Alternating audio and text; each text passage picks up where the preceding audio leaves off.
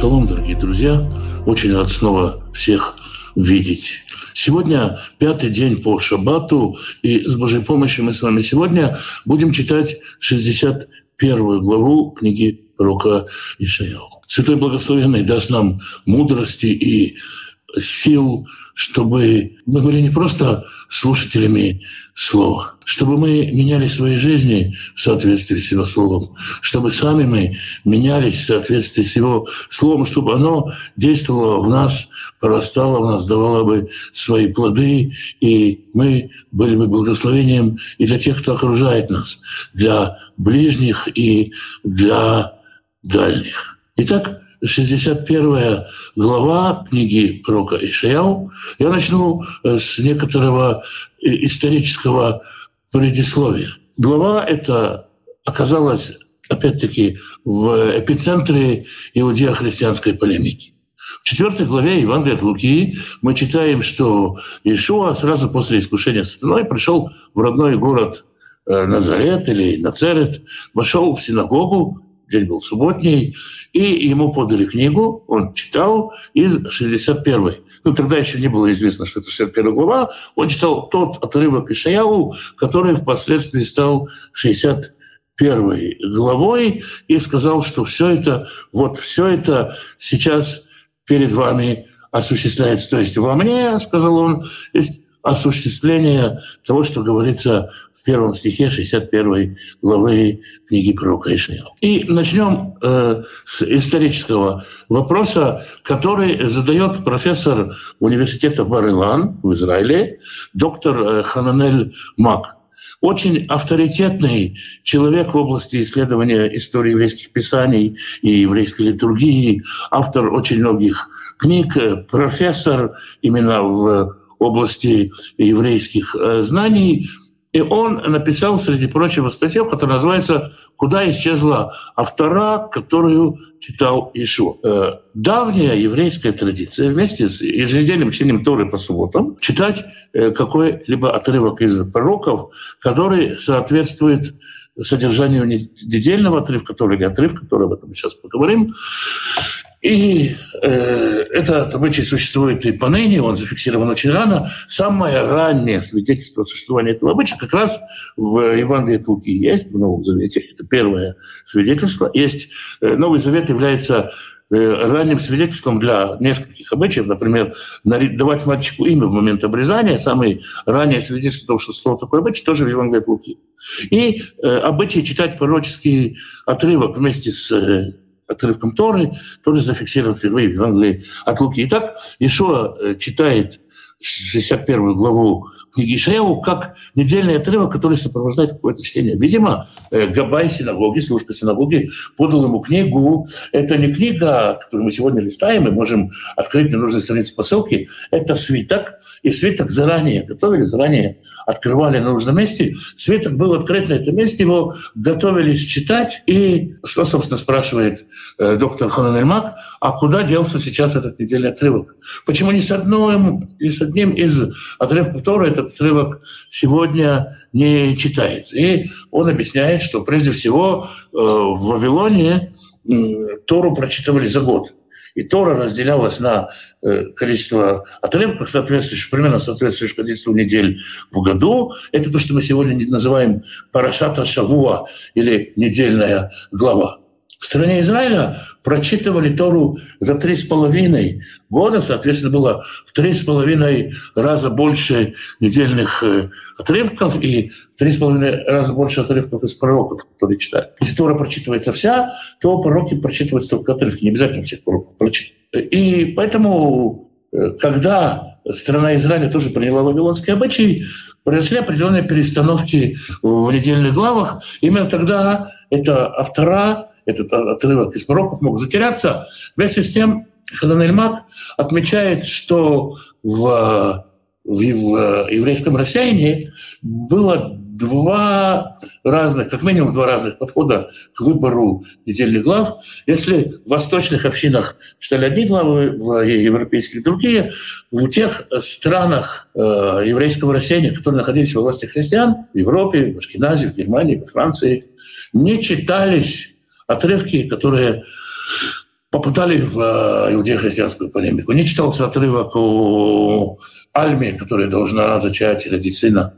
Не читался отрывок 52-53 и не читался отрывок из 61 главы, еще какие-то отрывки, которые христиане толковали как однозначно указывающие на Христа, не читались во время еврейского богослужения, не читались в дополнение к отрывкам Торы. Это по мнению Хананеля Мака, не совпадение, намеренный уход от полемики. То есть и это не попытка спрятаться и э, замести эти главы под ковер, но дело в том, что действительно у евреев существовал определенный, отличный от христиан подход к этим главам. Можно с ними соглашаться, можно нет, но это так было. И, конечно, никто не хотел, чтобы э, христиане, зная, что евреи будут читать ту или иную главу, пришли и сказали, ну-ка посмотрим, как вы тут против нашего Господа главу читаете, толкуете и так далее. Поэтому эта глава исчезла из списка глав, которые читаются э, вместе с недельными, сейчас недельными главами Торы. Так или иначе, э, Евангелие от Луки рассказывает нам, что э, Ишуа пришел в синагогу и читал эту главу как относящуюся к Машеху. Еврейские источники почти все э, относят эту главу к тому, что это говорится от имени Ишаяу. Но мы все-таки попытаемся э, найти мессианское толкование еврейских источников. Итак, с Божьей помощью, после, простите, очень длинного предисловия, 61 глава книги пророка Ишаяу. «Руах Адунай, Адунай, Алай». Дух Господа Бога на мне. Ян Машах Адунай Оти потому что помазал меня Господь. Ливасер Анавим, благовествовать смиренным. Шалхани лихвош нишбарей лев, послал меня сделать перевязку людей с изломанным сердцем. Лекро лишвоим дрор, призвать, провозгласить пленникам свободу. Виля асурим ках кох. И сидящим во тьме узникам отверзнуть э, глаза, открыть свет. Такой вот э, первый стих. Как я уже сказал, большинство классических э, еврейских комментаторов, почти все классические еврейские комментаторы, говорят, что Ишаяу здесь подтверждает, что это он не от себя говорит, что он несет не от себя тяну, и что эти пророчества утешения дает Всевышний. Что это не он такой хороший, не он такой гуманный. И не по милосердию или народолюбию Ишаяу это дается, а это слова Всевышнего. И Ишаяу говорит, это не я говорю, это говорит Бог. Э, Раби Саадия Гаон. Слово «гаон» означает э, звание, означает глава поколения. Раби Садия Гаон был главой поколения евреев, самым главным, самым авторитетным евреем в X веке. Он руководил Ешивой в Суре, и он написал книгу, в которой попытался изложить основы еврейской веры. Книга переведена на русский язык. Она называется Э, книга верований и мнений. Восьмая глава этой книги посвящена э, разбору вопросов, связанных с Машехом. И э, Равсади объясняет, потомок Юсефа придет или потомок Давида. Это, в общем-то, внутриеврейская полемика. И он говорит там, если не придет потомок Юсефа, придет к ним с помощью потомка Давида. Укрепить их сердца и врачует их переломы, и утешит их души, как сказано, «Дух Господа на мне, и попомазал меня Господь, чтобы возвестить радостную весть скромным, послал меня врачевать сокрушенных сердцем, объявить пленным свободу и узникам полное освобождение». Ну и так далее. То есть, по мнению э, Рава Сади снова повторю, это не простой раввин, это в свое время глава поколения в X веке, и поныне человек авторитетный. Факт тот, что вот в 21 веке его книгу решили перевести на русский язык, говорит о том, что он не забыт и авторитетен, он относит эти слова к Машеху. Развернутый комментарий этого стиха дает Равмоши бен Давид Вали, это Равин, комментарий которого мы разбирали к 53 главе книги Ишаяу, напомню, это современник Раби Моша Хайма Лучато, Рамхаля. Наверное, многие верующие знают его книги, они тоже переведены на русский. Его э, сподвижник, соратник, они учились у одного человека, они получили равинское рукоположение у одного этого же человека, и потом Раби, Раби Моше Давид, в общем-то, э, получил ему Рамхаль поручил своих учеников. То есть это очень близкие люди, это очень э, авторитетный учитель. И вот как он комментирует этот стих. «Дух Господа Бога на мне, ибо помазал меня Господь, чтобы возвестить радостную весть к смиренным, послал меня врачевать сокрушенных сердцем, объявить пленным свободу и узникам полное освобождение». Здесь речь идет о царе Машехе, Несмотря на то, что пророк словно говорит за него. То есть, что говорит Раби Моше? Пророк говорит это своими словами, но пророк приуготовляет речь, на которой Машех может указать и сказать, вот это во мне раскрылось. Я уже писал о том, что пророк словно приуготовляет речи для царя Машеха, чтобы дать ему тему учения. То есть Машех просто говорит, вот эти слова пророк сказал, это моя речь, которую пророк предпроговорил, за меня. Дух Господа Бога на мне. Это указывает на силу единства, которое пребывает на Машехе в момент его раскрытия. То есть э, Господь и Дух Его объединены вместе. Тайна доброго масла помазания, которое на нем, чтобы возвестить радостную весть э, смиренным, скромным, ибо они достойны избавления. Еврейские комментаторы, и вот тут в чем они сходятся здесь, они говорят, что радостная весть э, провозглашается не праведным, не умным, не богатым, не величественным, не царям, а критерий первой, первого адреса э, праведной благой вести — это смиренные. И это, в общем-то, объясняет то, что говорит Ишуа, собравшимся в синагоге в Нацелете, что их так возмущает. Что не каким-то праведникам особым в первую очередь, и не каким-то вельможам, и не фарисеям, и не красавцам и так далее, а в первую очередь смиренное смирение — это критерий для получения э, спасения, для получения благой вести.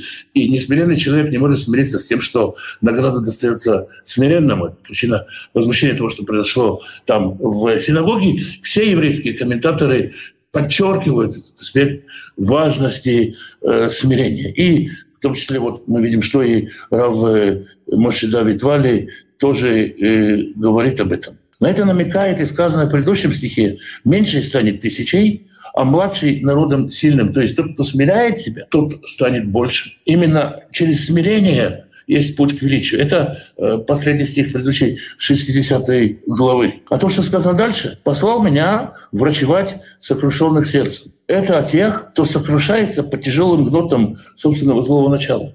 То есть человеку очень трудно на самом деле преодолевать себя.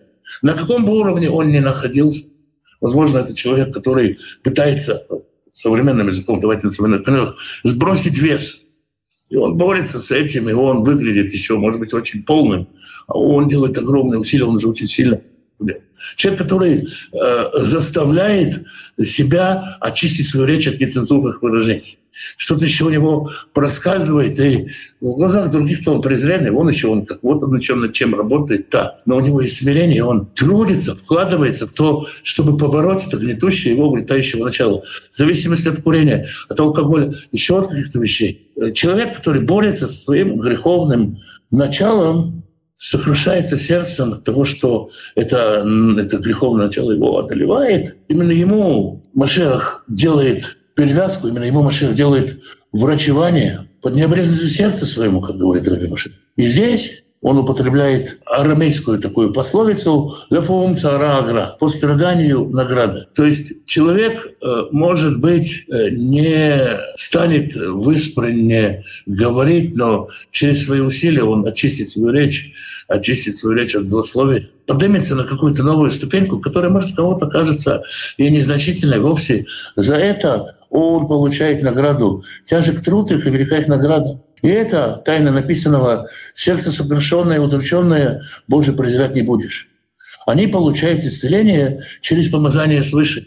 То есть исцеление приходит, Машиах, он и помазанник, он и помазывающий, и он, его масло целебное изливается на них свыше, а Машиах — канал, через который не сходит это помазание, врачевать сокрушенных сердц. И так сокрушенный сердцем сам получает исцеление и несет исцеление другим сокрушенным сердцем. То есть, когда он получает исцеление, он сам может стать источником, проводником, подключиться каналу этого масла и сам нести исцеление, нести благую весть другим. Тем, кто себя изнуряет, тем, кто страдает, тем, кто страдает намеренно и ненамеренно. Раби Муше Давид продолжает и говорит, а завершается это исправление через освобождение света, оказавшегося в плену нечистого начала, освобождение душ, находящихся в плену греха. То есть в конечном счете что такое душа человека, частица божественного, божественный свет, который оказался в плену греха, его надо вырвать из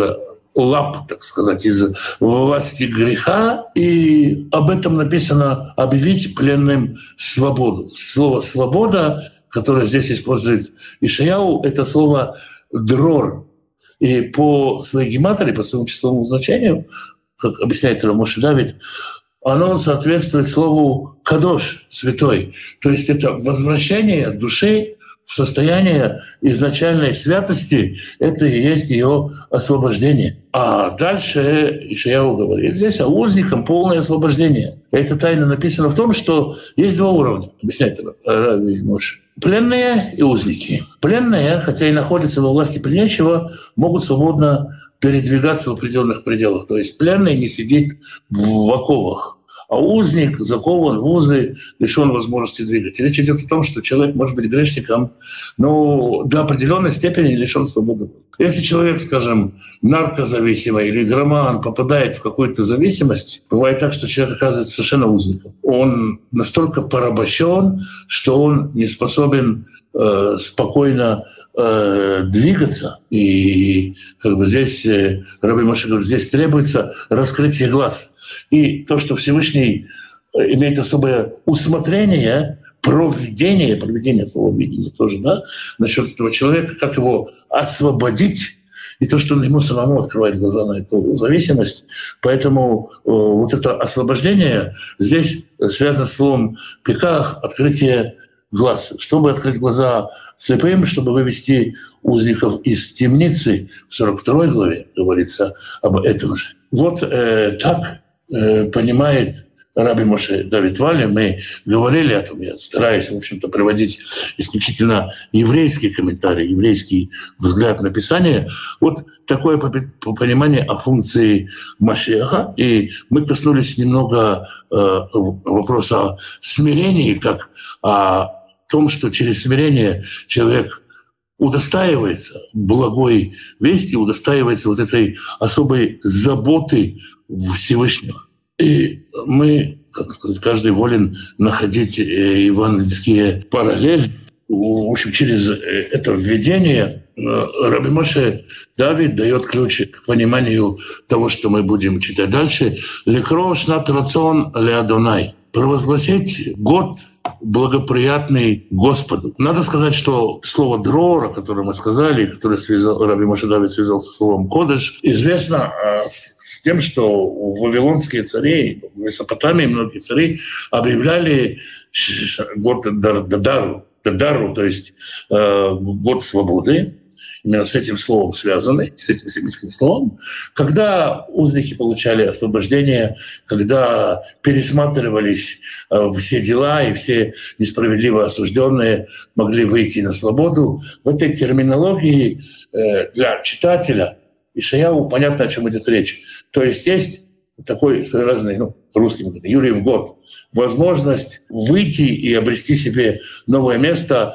лето Господнее, благоприятное, год э, Господнего изволения, и в то же время Йом Накам. Это и день отмещения Господа. Линахем Коль Авелим, чтобы утешить всех скорбящих. Возвращаемся к теме скорби. Речь идет о тех, кто бессилен перед тем, что окружающие увязают во грехе, бессилен перед этим, ему остается только скорбеть, и Господь является, раскрывает свою силу, являет свою мышцу, и как подъем тех, кто хочет подняться, и как отмщение тем, кто сбивал с ног, тем, кто мешал подняться. Это утешение для страдающих. Сум Левлей Цион, чтобы проявить внимание к страдающим, скорбящим о Сионе, к оплакивающимся. Латет МПР тахат эфер. Дать им ПР – роскошь, тахат эфер. Те же самые буквы ПР и эфер. Дать им роскошь вместо пепла. Шемен сасон тахат эвель. Масло веселья вместо скорби. Маатете ила – облачение славы. Тахат руах я вместо утлого духа. Векараля эм и назовет их Аялей Цедек саженцами святыми. Мата Адонай Лейт Паэр. Сад славы Господь. Часто очень мы читаем, это начинается с псалмов, когда праведник сравнивается с деревом посаженным.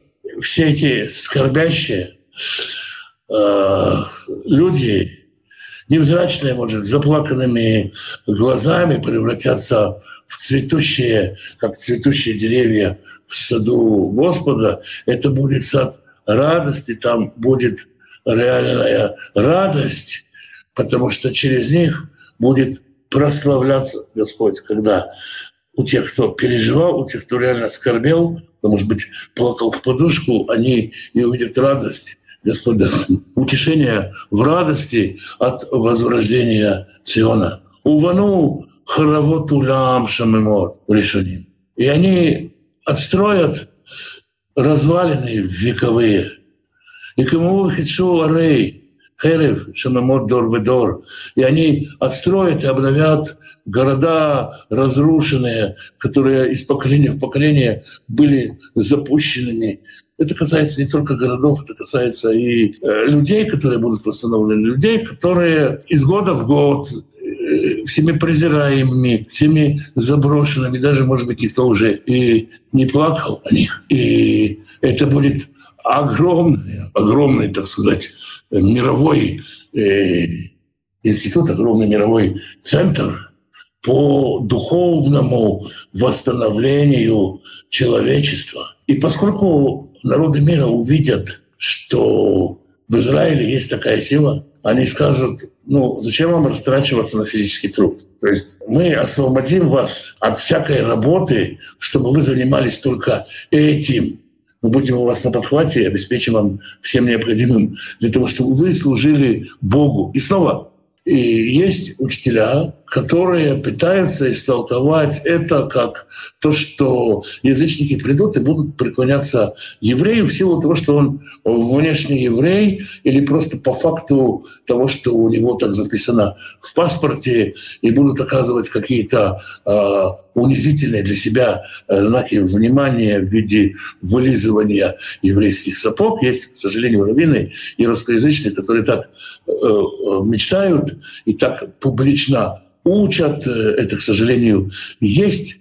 Но здесь речь идет о том, что народы мира сделают все, чтобы Израиль мог служить Всевышнему. Снова возвращаясь к молитве Захарии, который отец Иоанна Крестителя, который говорит, наконец-то ты исполнишь, Господи, свое а, обетование, чтобы мы могли не боязно служить Тебе, не боязно служить. И вот народы мира скажут, давайте соберемся, давайте организуем всю необходимую инфраструктуру, всю необходимую логистику для того, чтобы евреи не боязно служили Всевышнему. Вы амду зарим варау цунхем, и придут э, чужеземцы и будут спасти скот ваш.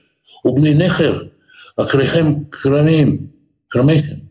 И сыновья чужеземцев будут э, обхаживать ваши виноградники, то есть вы будете освобожденными от всякой физической работы служителями Бога, но вам придется служить Богу, и это тяжелый труд.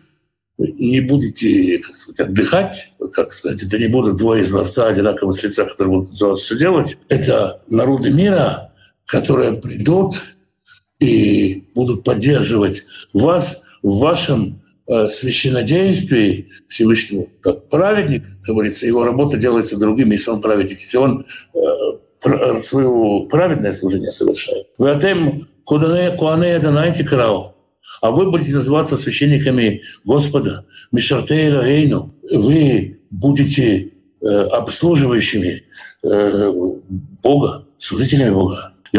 Так будет сказано о вас. Хайль гуим тахлю. Вы будете есть от богатства народов в квадам ямеру и поменяетесь с них славой. Там, где раньше они, может быть, хвастались своими а, достижениями, своим прогрессом, величием своих стран, они откажутся от того, что они считали великим, отказываются от того, что у них произойдет переоценка ценностей, и ваши ценности станут их ценностями. Вы возьмете их славу. Тахат буштейхем мишле ухлима. За двойное ваше, помните, мы читали, вдвое взяла она, приняла наказание. За двойное ваше постижение и позор. Верну лахен барцам мишне. Возрадуйтесь своей части в стране вашей вдвойне. То есть вы получите двойную награду. Какую двойную награду вы получите? Об этом мы в шестом стихе читали. Э, Хельгуи, богатство язычников и славу их. Яршу симхат улам Они унаследуют это, и вечная радость будет у них. И Господь говорит, я воздам им награду за их поругание. Почему киани Адонай уэв мишпат сунегезель? Потому что я Господь, я люблю суд, сунегезель, я ненавижу грабеж. Я не обману. Не, э, грабеж, он бывает разный. Там можно воровать у человека деньги, задержать его оплату. Это грабеж. Можно, это, наверное, ново для людей, воровать у человека сон, есть понятие дезершина, да, то есть можно, можно воровать у человека сон, можно воровать у человека свободное время. Я ненавижу грабеж в вознесении. Я ненавижу, а, когда в когда жертва всесожжения приносится, и она не, неправедная. Поэтому э, я принимаю только жертвы через ваши исправленные сердца, а за исправленные я дам вам расплату. Вы натате пуэлатам бэмет. Я дам им истинную награду.